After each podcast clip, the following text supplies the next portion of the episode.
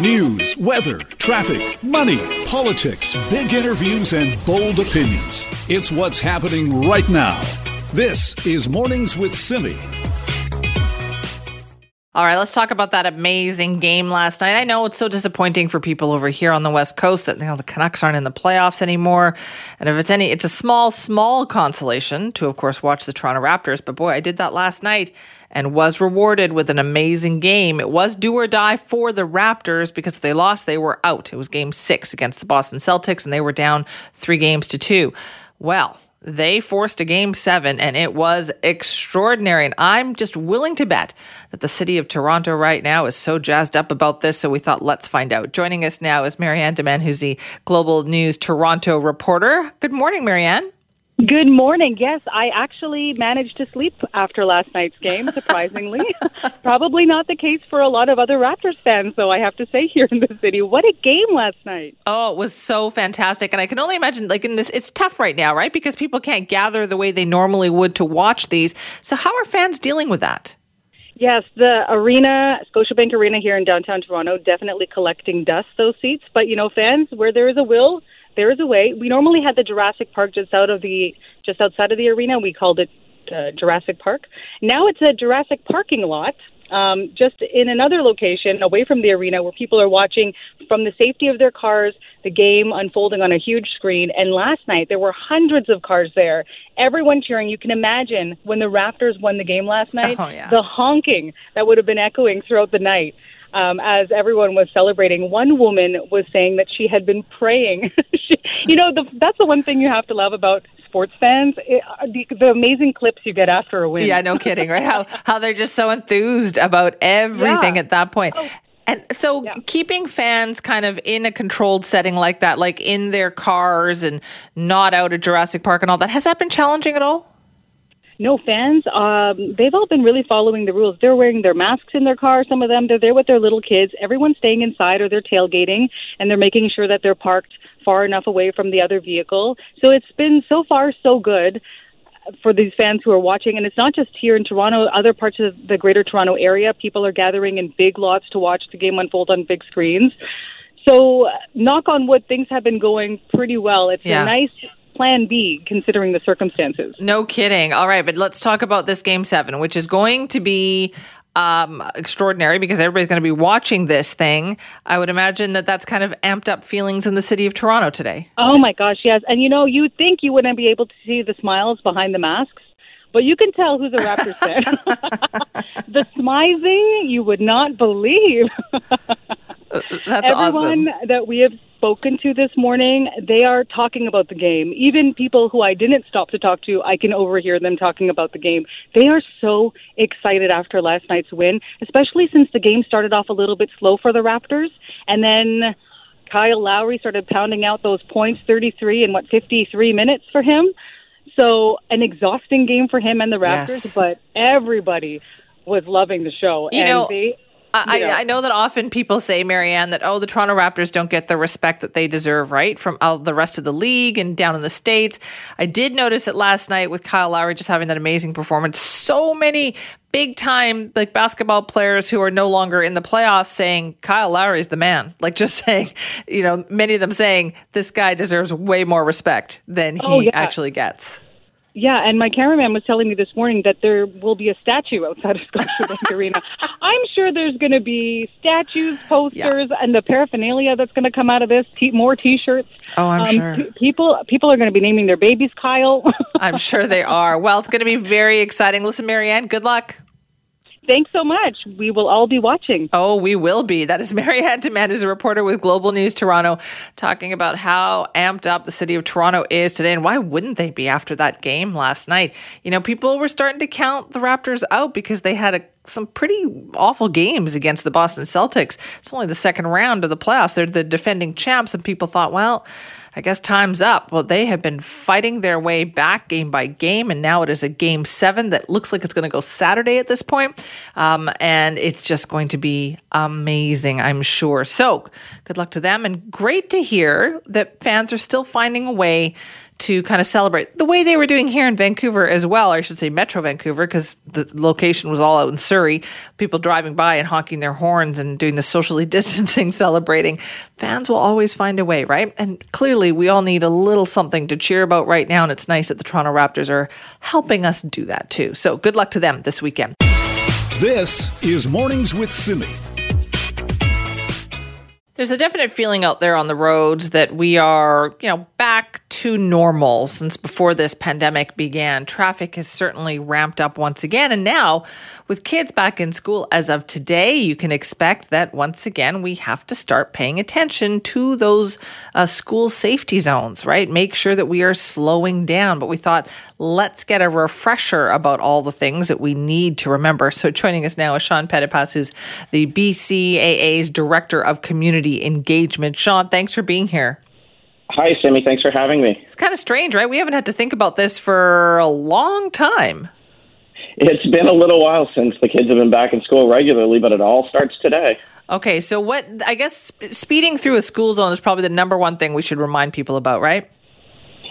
Speeding in school zones. I mean, there's a there's a ton of infractions that do go on, and it all stems from the fact that people all descend on this one little area of the school at one time in the in the day, and they they just want to get through it. And they want to get their their kids off safe. But what happens is that you know people don't follow the rules of the road, and school zones actually turn quite dangerous. Yeah, I know. So really good to highlight that today to make people remember that you need to slow down out there. Um, what else do we need to remind people about? Like, I think they're probably stressed out today. Maybe give them a little bit of extra time. You know, every year this this happens, and and we see these kinds of things going on in school zones, and we see the dangers that do occur. But we think that this year it could be even more dangerous because you know the rules are a little bit different than in the past. There could be staggered bell times, new entry procedures. Uh, but at the end of the day, the same thing remains the same: is that the safety of the kids is what matters most, and drivers just need to stay calm, take it easy, and and get through it together. And that way, we'll we'll keep all of our kids safe. Yeah, this is such a stressful day. I think for a lot of people. Do we? Does that make us nervous? Do you think, especially when we're driving? I think it makes us nervous because there's an air of uncertainty today. We we are told of these new procedures and where you can drop off your children and where you can't um, things are quite different. Um, but you know, if you want to keep your kids safe, there's some simple advice that we can give, if that's okay. Yeah, go right ahead. So the, the first thing you can do is just build in some extra time. If you have uncertainty and you're not quite sure, the worst thing we can do is, is rush through that school zone. So build in some extra time, leave a little bit early, and, and release some of that pressure. Um, always expect the unexpected. There's there's going to be maybe a, a child darting out from behind a car or or a bus or or a pedestrian or a cyclist. So if you're alert and you're and you're and you're very vigilant, uh, you you can be a lot more safe. Uh, and it goes back to basics too. Just follow those school zone rules. Go to where the pickup is supposed to be. Go to where your drop off is supposed to be, uh, and just follow the rules, avoid those common mistakes like don't double park, don't stop on a crosswalk, definitely don't speed. Remember what those speed limits are. In every school zone is 30 kilometers an hour. And finally, just focus on what you can control because you can't control that person in front of you. You can't control the person who may have done something that you didn't like or, or maybe even cut you off. Uh, you can only control on what you can do. So stay stay calm, stay safe, and, and just get through it. No, Sean, I had to have a chuckle there when you were talking because I thought, have you ever done the school drop off and pick up? I love the part where you say, make sure you go where you're supposed to for the drop off and the pickup because we know what actually happens, right? Parents have a tendency to cut the rules a little bit.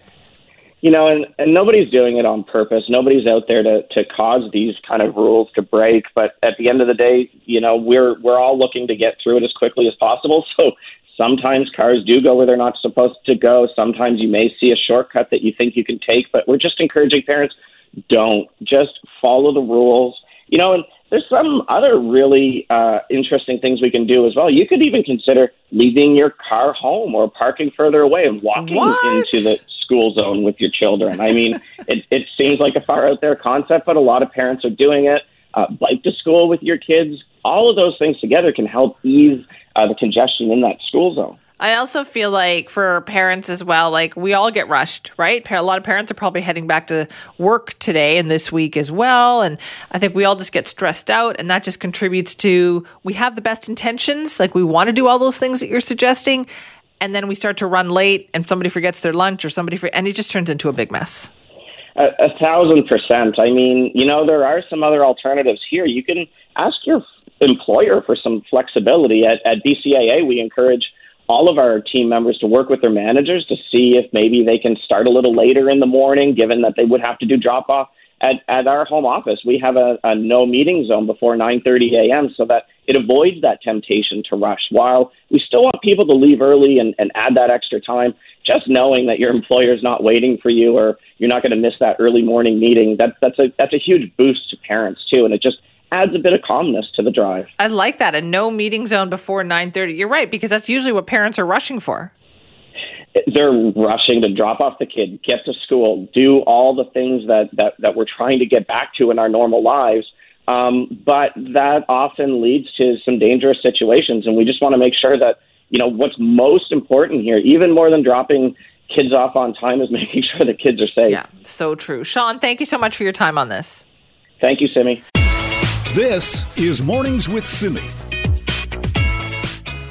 We've got so many kids heading back to school, and a big reason why there was such a big push from health authorities to get kids back in school did have to do with kids and their mental health as well. Not to mention, today is also World Suicide Prevention Day. So we thought because things are so different, this this time around heading back to school and I know parents are going to be listening very carefully to their kids to find out how they're doing, how they're adjusting.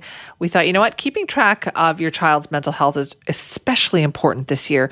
So, we're going to be talking about that now. Joining us is Dr. Quynh Doan, who's with BC Children's Hospital, an investigator and a pediatric emergency physician. Thank you so much for joining us today. Thank you. Good morning, Simi. Now, I know you've launched a new study to talk about the impact of COVID 19 on children's mental health. Why was it so important, do you think, to take a look at this? Uh, that's right. So uh, we know that um, it's been a really rough year for everyone. Uh, kids don't always uh, spontaneously speak about their mental health. Sometimes they express their anxiety and their fears through other symptoms that are not always recognizable.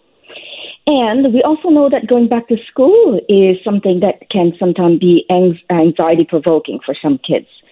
And so even identifying that there's issues and addressing them are important.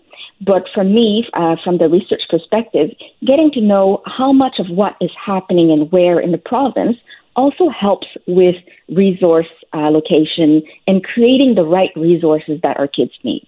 Right. So, do you think that's going to be a factor then in the months and the years ahead? Because we keep hearing that keeping kids out of school, this pandemic, all of that is going to have an impact in the years ahead. Um, that's what we are all anticipating. The reality is, with previous pandemics, we didn't actually properly measure um, what it did on kids' mental health. But we also never had a pandemic that lasted this long that affected them so directly. And so it'll be important to measure the impact and so that we can adjust how we deal with that and put resources in place to address those needs. Are there signs that parents can look for doctor? Like just things that they might recognize where their kids might be struggling a bit? So there may be signs. Um, each kids will uh, express it differently. Some will have behavioral changes, maybe um, outbursts, maybe they'll just be a little bit more um, uh, quiet. Some kids will actually express their angst through physical symptoms like unexplained pain, unexplained symptoms, uh, not in the context of injury or illness.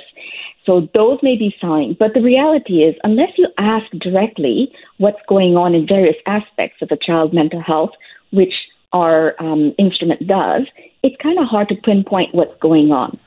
And so, do you sit down with the kids one on one and ask them questions, or like via, you know, through Zoom or whatever it is? Do you do it virtually? Um, through our study, it is a self reported questionnaire that has been tested to be sensitive when done by kids themselves oh. or by their parents. So it's funny to say, but kids these days are kind of more likely to divulge when interacting with a mobile device and uh, a questionnaire than through telling a professional like a stranger. And so we found that it's been quite sensitive in prior studies when they conduct the My Hearts Map. They share quite a bit. That is so interesting. So when do you think you'll get some results on this? We're hoping to do our first analyses uh, uh, at um, three months and then six months and then nine months. We're collecting data for a total of six months of new uh, participants, but we check up on everybody three months after their first uh, assessment to see how they do through time. But we're also collecting data through the next six months, so we'll see how things are going through the population through time. Oh, I look forward to hearing more. Thank you so much for joining us. Thank you. So to join the study, they would have to go to our website. Oh, and what is the website? The website is My Hearts Map, spelled M Y H E A R T S M A P dash pandemic dot, dot BCCHI. All right. Thank you very much. Thank you very much. This is Mornings with Simi. Yep, it is up the door and out out the door to school today for sure, and that is anxiety, stress causing for parents out there, for kids as well, for teachers. It has been a very busy couple of weeks and months getting to this point. So let's talk about this this morning with the help of our Education Minister, Rob Fleming, who joins us now. Good morning. Good morning, Simi. How are you feeling on this back to school day?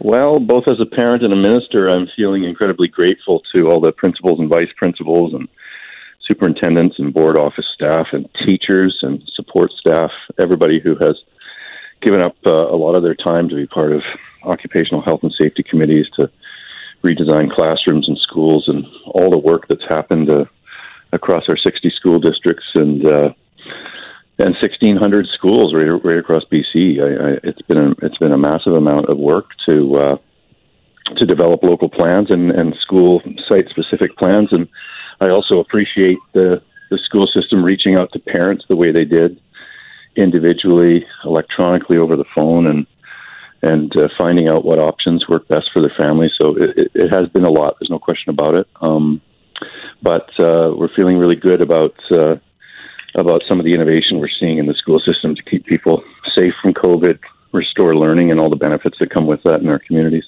Now, we know that, of course, the next few weeks are going to be a time of waiting to see if we do get any cases as a result of schools as they have seen in other provinces. Do you expect that's going to happen? I think it could happen. Uh, we are prepared for that. The, the, BC Centre for Disease Control has put out uh, very good guidelines, and local health authorities, which are the medical health officers for the school system, have been working with schools on, on what to do uh, in those instances. So we know um, but that has happened in other parts of the world, and you have to act quickly, and you have to act uh, with uh, a medical health team on the ground uh, immediately to to uh, you know to determine if those are are indeed symptoms of COVID, and isolate that student or staff member, get them home, monitor them, uh, test them if need be, and and uh, do an investigation if it's required after that. we certainly hope that we don't see that, but given what we've seen in, in not just uh, other provinces, but uh, in other parts of the world. And, and with 1,600 schools in the, in, in, the school system in British Columbia, we have to be prepared everywhere uh, if, if, if that in fact does happen. And what we've heard from some of the other provinces as well is that they are going to identify those schools. So everybody will know that such and such a school in this place had a case of COVID 19. Can you commit that we will do the same here in BC? Well, I'm going to leave that to the public health office because obviously they do identify workplaces or uh, residential care facilities uh, when they have to. An outbreak is two or more cases, so generally uh, outbreaks are uh, disclosed to anybody that, that works or is involved in, in a facility. Um, but they have to do it. You know, the, the main thing is to have a, an investigation that determines uh, which individuals may have been exposed and to take steps to uh, protect them and uh, and protect uh, others to prevent further exposure. And that has to happen really, really quickly. And I was very pleased to see um, the comprehensiveness of the fall pandemic strategy released by uh, the Premier, Dr. Henry, and, Minister Dix yesterday, in terms of the types of resources we're going to have for everybody in British Columbia, uh, including the school system, around enhanced testing and uh, and uh, contact tracing and, and, and staffing up uh, our public health system to be able to start bending the curve down again in, in British Columbia and, and, and uh, keep people uh, safe in our province wherever they may uh, live or work. So, if an outbreak is two cases, though, if you have one case at a school, mm-hmm. will all the parents know about that, even if they aren't in the same cohort or their child doesn't have contact with that person? Again, they may, depending on what the exposure risk is. Um, but it will really be up to public health officials to uh, to make those kinds of determinations working with the school administration.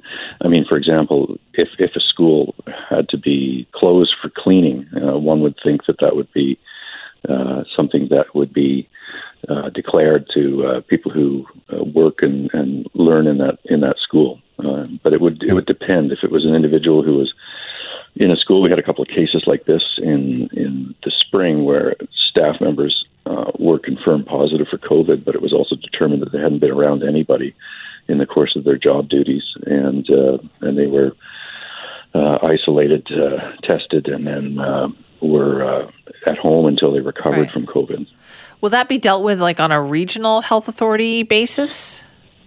That's right. So that's where the uh, that's where the staff and the uh, response uh, team would come from.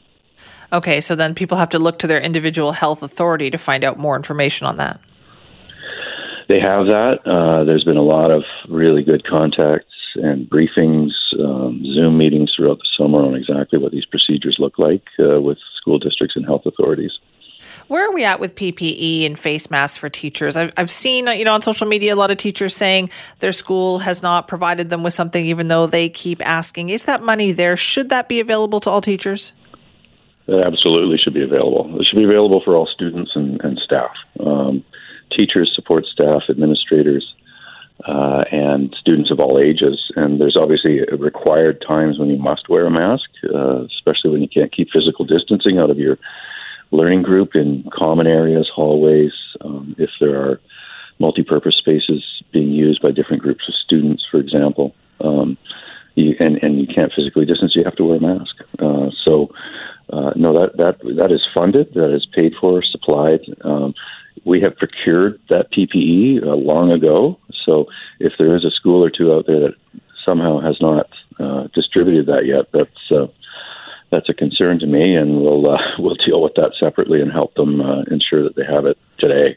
Okay, yeah, I got a few messages I saw about that. So, um, do you have anything to say to parents and teachers out there on this stressful day and how the next couple weeks are going to go? Yeah, and I, and I've been in a couple of schools, and and uh, it's it's been great to see teachers come up with really good solutions around um, how to use outdoor education as part of their learning plan, how to traverse the school, how they've laid things out, uh, the hand sanitizing stations they have in their classrooms now. It's been great to see um, uh, districts that have uh, portables uh, all have portable hand washing stations uh, with them in a number of districts.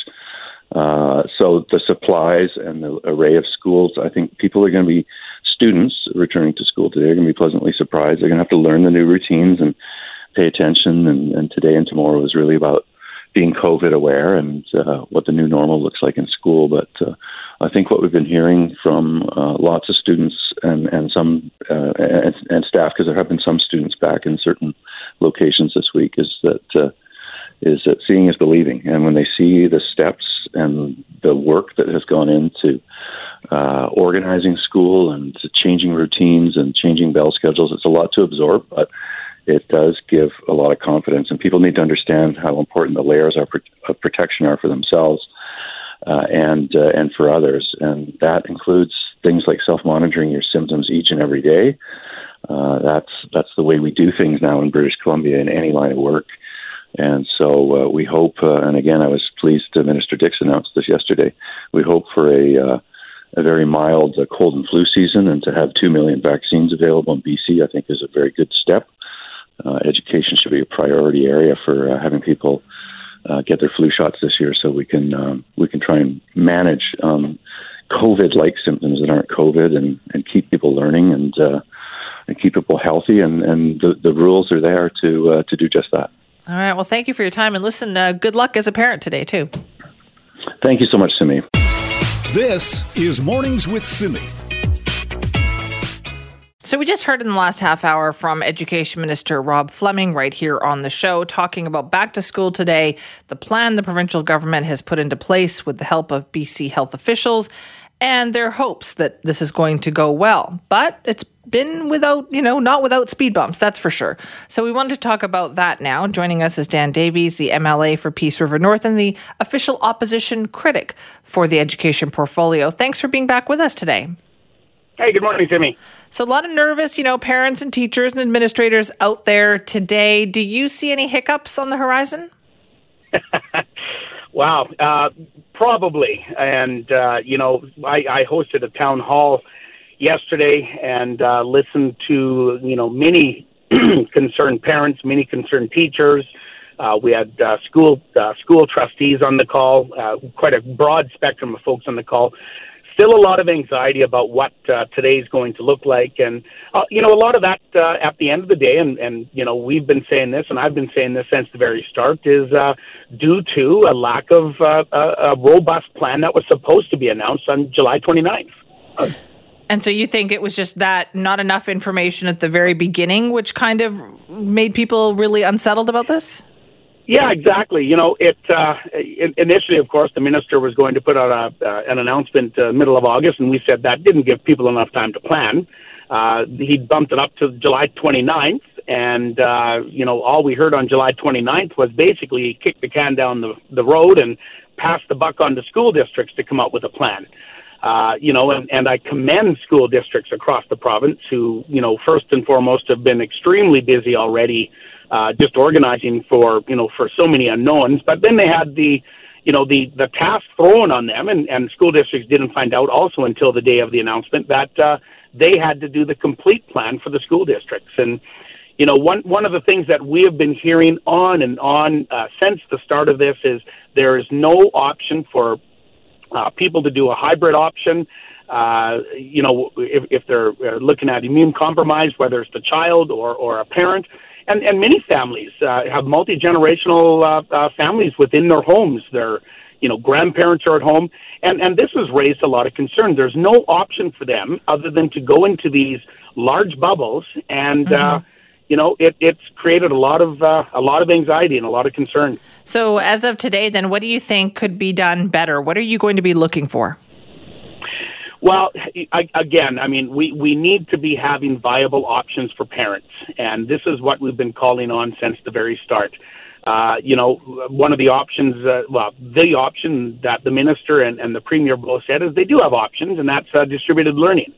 Uh, we've seen distributed learning uh, uh, around the province. Many many of them are taking waiting lists now. They're filled up.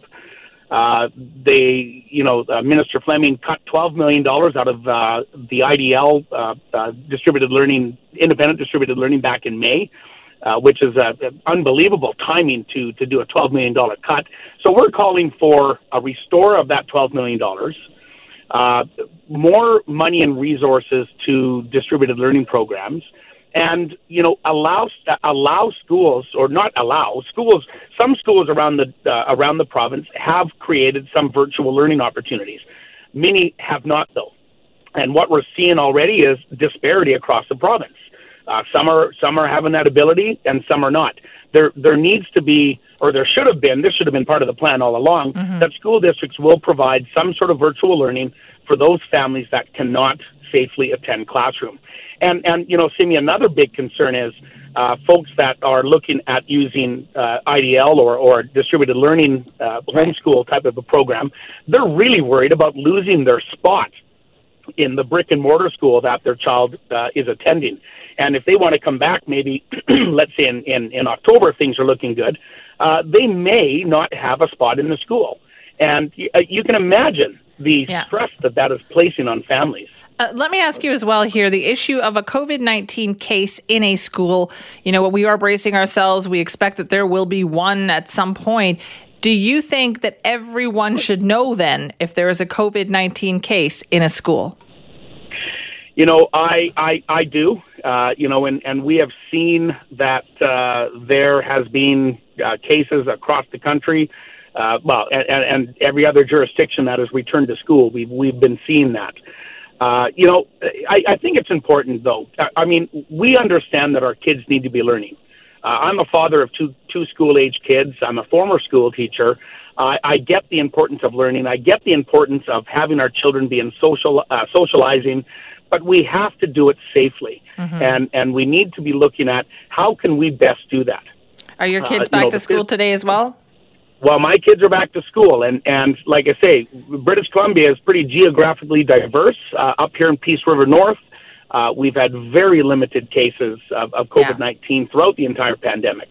Uh, so it's going to look a little different here, as it will in Smithers or or, or Terrace or in Vancouver or Victoria. It, it is going to look different, and and I think that needs to be looked at, and and and the ability to work with the local health authorities as well on on making decisions moving forward because you know when we see blanket blanket direction blanket policies cookie cutter approaches uh, doesn't matter what it is, they often don't work across the province. So that is something that I think needs to be looked at closely. All right, Dan, listen, thanks for your time today and best of luck to your kids going back to school.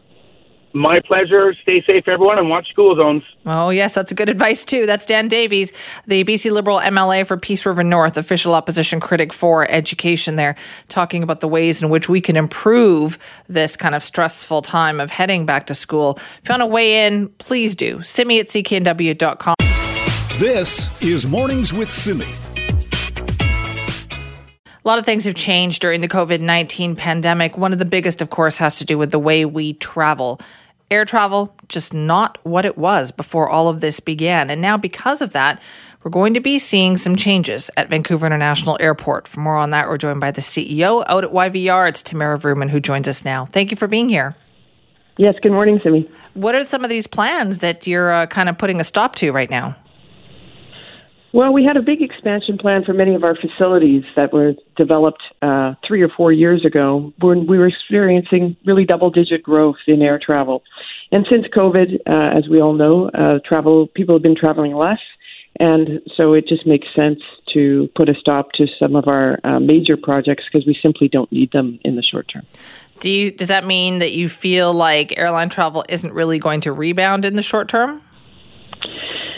I think we're starting to see that there is interest in people wanting to travel again. But of course, uh, as long as the borders stay closed, as long as there's uh, quarantines in place, and until we really have uh, consistent testing and tracing across our system, uh, most people are saying they're going to wait until those protocols are in place.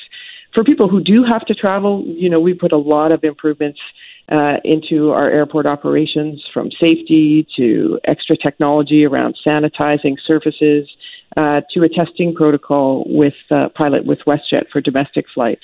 But overall, we see people very interested in when they can travel again, but still at this time waiting until some of those uh, changes related to COVID take place. And if things do bounce back, is is the plan flexible? Can you then say, all right, we better put these construction plans back on track? Yeah, the construction plan that we uh, announced our intention to terminate uh, yesterday is a very, very large project. Uh, for those people who have been at YVR lately, you'll mm-hmm. recognize it. It's a large one to create a large parking facility and a, a district energy system, really pretty much right at the front door of the airport.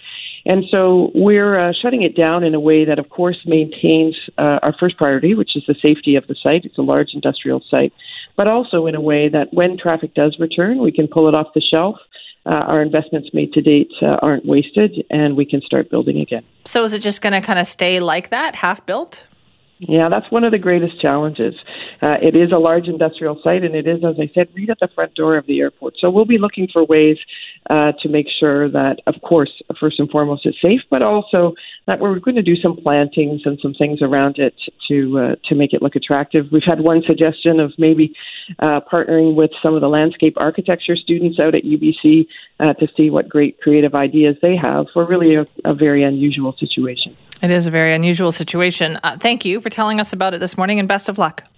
Thanks very much, Simi. Bye bye. Bye bye. That's Tamara Vrooman, the CEO out at YVR. You've seen the huge construction project as you drive up to the airport. Heck, you can't miss it driving up there. So that project is essentially being stopped as it is right now because of the change in airline travel, and they're going to put that on hold, see what happens over the next couple of years. But yeah, it is going to be challenging because it's, as Tamara Vrooman said, right there on the front steps of Vancouver International Airport. This is Mornings with Simi.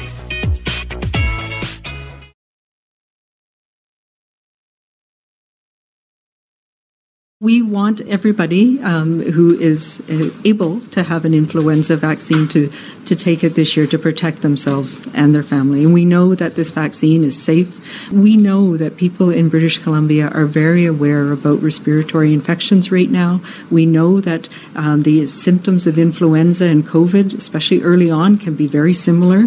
So we all want to stay healthy during this coming season, more so than ever. That's Dr. Bonnie Henry yesterday talking about the government announcement that they will be buying nearly 2 million doses of the flu vaccine for this fall. So, how important is it to get that flu vaccine? And what does that mean for the potential COVID 19 vaccine as well? So, joining us now to talk more about this is Dr. Horacio Bach, who's an infectious disease expert at UBC. Thank you so much for joining us. Hello, good morning. Thank you for the invitation. Well, I know that you were on the front lines of this, right? You're working on a special project to help develop antibodies in the lab. What is that work? Tell us about that. Yeah, that's correct. So, what we are developing now is a, a cocktail of synthetic antibodies that we produce in the lab. And the idea is to administer that to directly to the lung, like a kind of in, inhaler so this antibody will reach the lung, and the virus, as you know, cannot multiply outside the cell. It needs to be internalized or infect the cell in order in order to multiply. So our idea is to block these viruses from uh, infecting new cells by cover them with the antibody. So that's a way that you block, hmm. uh, physically block the entrance of the virus into the the infected cell. Interesting. Okay, so let's talk about the flu vaccine here as well, Dr. Bach. How important is it, do you think, this year for people to get the flu vaccine? Uh, in my opinion, it's very important that uh, everyone that is uh, uh, uh eligible to take uh, will get the vaccine. Um, we are getting this vaccine for so many years, and since we are in the area of the, the hospital, we, we need to take as well. Of course, it's not mandatory, but I am always a, a very um, um, it's very important for me to take the vaccine. Uh, vaccine is giving you immunity. It's very safe. We are getting that for many years. And the good stuff at this vaccine is covering different types of the influenza virus or flu, what we call. Mm-hmm. Uh, it's not only one, it's a group. So at the moment you get vaccinated, so you prevent you to have these flu-like symptoms that can be confounded with the COVID 19 at this point. So it's very important because if you get the, the flu, basically, um, you can exacerbate or increase potential infection that can be bacterial infection right. or other type of uh, chronic uh, issues. Yeah. But will the flu, cold and flu season, do you think, be as bad as it usually is, or because of all the measures we're taking for COVID nineteen, maybe it won't be as bad? Well, that's a good question. Maybe. So we need to wait for the season to see. Uh, definitely, the people, and specifically here in BC, are very, very uh, precautious about that, disinfecting, social distance. I agree.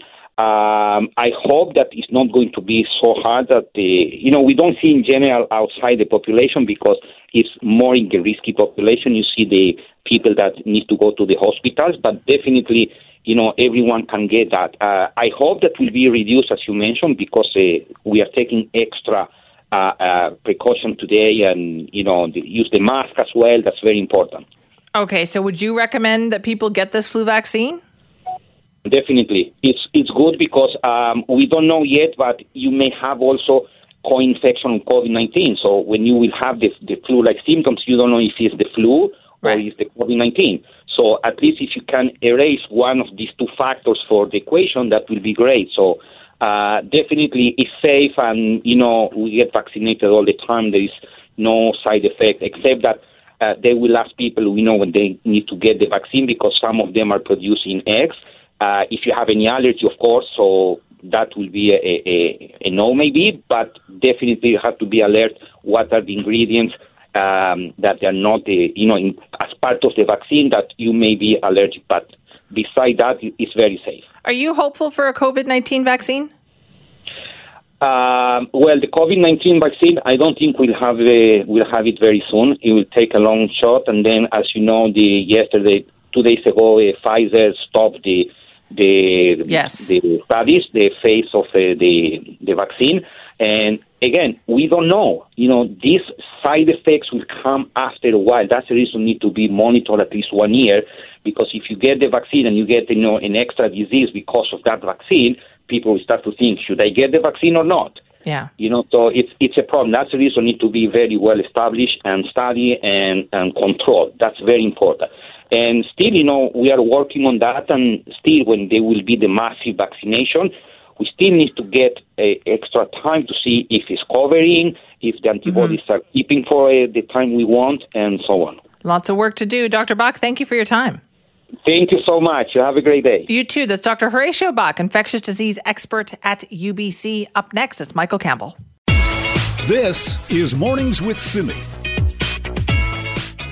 All right, let's talk about rats. A very uncomfortable issue for so many people out there. And it's not surprising to hear that, yes, our city does have a lot of rats. Just how many? Well, according to Orkin, the pest control people, turns out Vancouver has the most reported infestations in Canada. Ugh. Now, Trina Butler is the Vancouver branch manager at Orkin Canada and had a chance to speak to our Nikki Reitmeyer.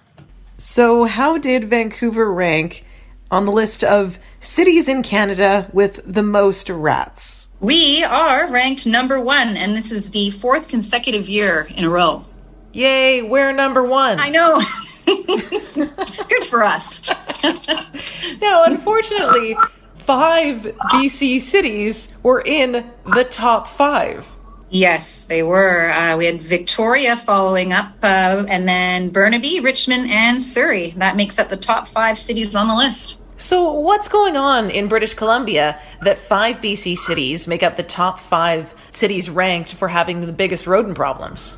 Well, rodents, particularly rats, I mean, in port cities and cities with a lot of water, that's where you're going to find a lot of rodents. Um, in downtown Vancouver, for example, we had uh, the pandemic, which hit us. And then with the pandemic, a lot of the restaurants shut down, and that was the rodents' main food source. Um, and when that happened, the rodents started traveling. They needed to move because their food source was gone. So then we're seeing a bigger influx of rodents in the residential sector. Uh, people are at home more, they're eating more, they're having more garbage. So the rodents were moving more into the residential. So now we have new clients calling in. We're seeing the rodents spreading. And as well as downtown, the rodents are leaving their food sources to search for other food sources and gnawing their way in and infesting other buildings, and that's where we're getting a lot more calls um, for the rodents. Great. I know. Plus, also, I mean, the streets are were emptier as well, right? So the rodents now are out roaming, or, or were roaming free, um, and and able to travel a lot easier than they were in the past. So, what can a person do then if they want to make their home a little bit more secure or their business to prevent rodent infestations? Yeah, I, I, feel that what I speak on now would go for homes and businesses. And and to start with, we want to really make sure that our exterior of our home or business is well protected. You want to seal any cracks or holes. Um, use some caulking and also uh, use more of a copper wool or a steel wool. If you use a foam, the rodents will just chew right through that expanding foam and use it as a nesting material. Uh, and also your doors, you want to make sure you got a good seal on the bottom of your doors because uh, rats, again, can fit through the side of a quarter and mice can fit through the size of a dime. So we want to make sure that all of that's sealed up. You want to keep your shrubbery at least a meter away from your home or business exterior to prevent the rodents from burrowing and nesting in there and thus getting closer uh, to the side of your building and having a quiet hiding spot to gnaw away at that siding. You want to eliminate any moisture uh, sources such as clogged gutters. Again, rats need a lot of water to survive. So if, if they have their, their shelter and their water right there, they're not going to go anywhere. Keep your food areas clean, your prep areas clean inside your home and business thoroughly. Clean up spills and and um, and and crumbs, and also your trash, whether it be inside or outside. Make sure that those dumpsters are well sealed off. Uh, your organics containers are washed out. Anything with a smell is going to attract those rodents to your home or business. Is there a certain time of year when we see more rodent activity inside homes, inside businesses? In the colder months. Once the temperature starts to drop, we need to remember that our rats and mice don't have winter coats. So they are looking for three main things they're looking for food, they're looking for shelter, and they're looking for uh, you know water or, or, a place to harbor. Um, so you want to make sure that in the wintertime when it starts to get cold that you have everything sealed off. Okay, so they've enjoyed their summers partying at the beach, and now they want to come in and sit by your fireplace. Exactly. And eat your food. Um, well, hey, Trina, thank you so much. I'm number one again. Hopefully, we're number one on another list. Yeah, right. hey, thank Yeah. you so much. No problem. You take care, Nikki. Watch out for those rats in your neighborhood. In fact, there were quite a few communities in the lower mainland that made the Orkin top 20 list, unfortunately. So don't be thinking, aha, Vancouver, you're number one. Burnaby, Surrey, Maple Ridge, they were all up there in the top 10 as well.